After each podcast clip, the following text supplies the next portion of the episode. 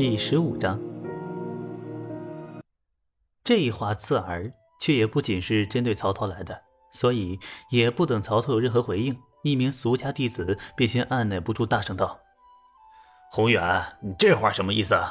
咱们是上山学艺，都是交够了香火钱的，难不成如今还要大家伙同着少林一起造反，被朝廷拉去砍头吗？”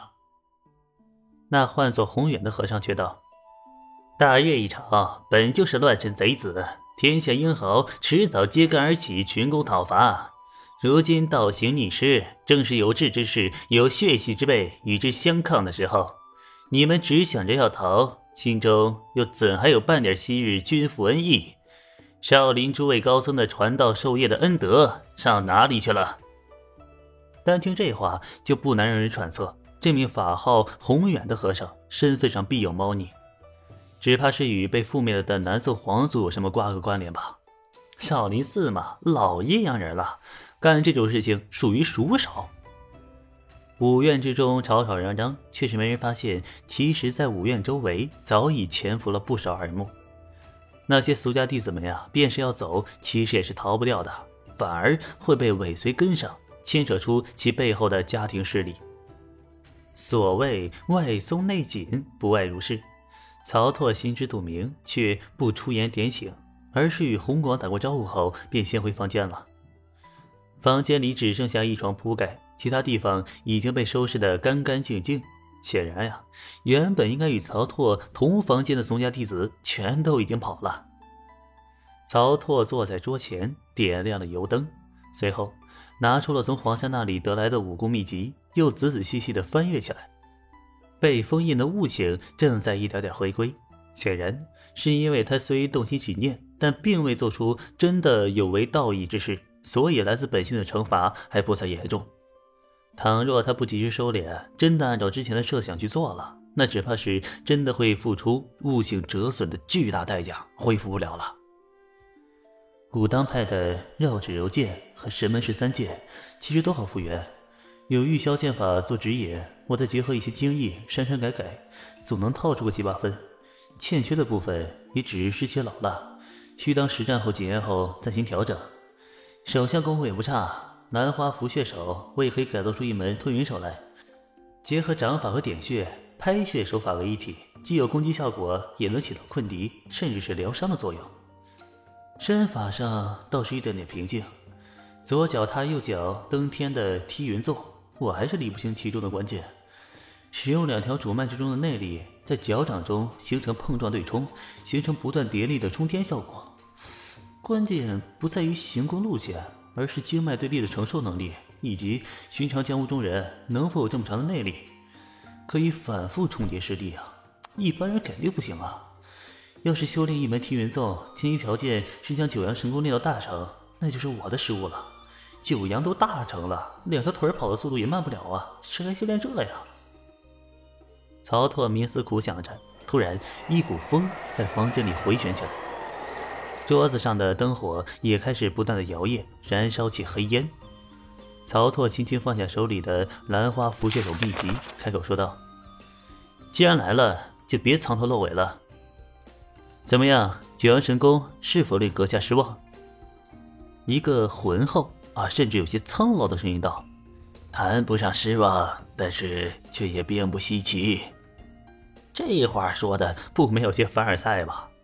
但如果知晓了这说话之人的身份，便不会觉得这番话听起来刺耳了。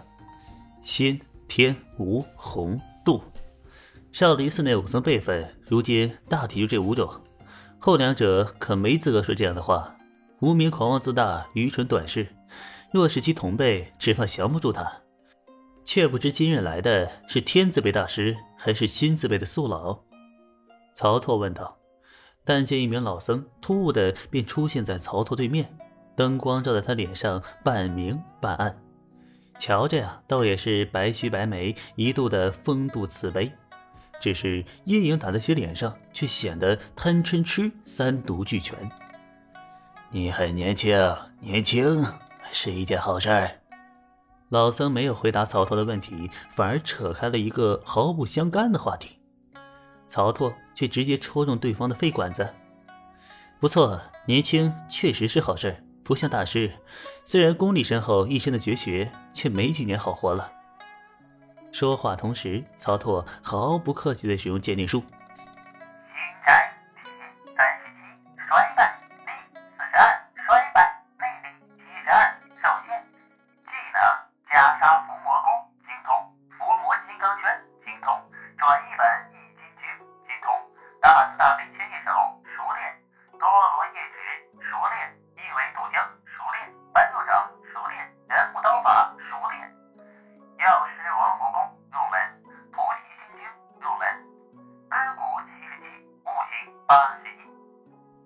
我去，好长的技能条，这么多少林绝学集于一身，这老小子竟然没有被力气冲体而亡，也算有些本事。从他后面所学这些武功来看，后期他应该开始注重养生延寿，也因此缓解那些少林绝学之间的力气冲突了。哈，也对，从江湖年代来对照少林寺的僧人辈分，无字辈与杨过的时代大体对应，网上的天字辈与郭靖对照。而再往上的新字辈，则是黄药师、洪七公那一代人。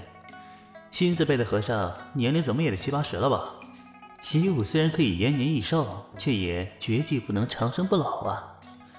我和黄香这种算进来迟了，确实是短了前二十年。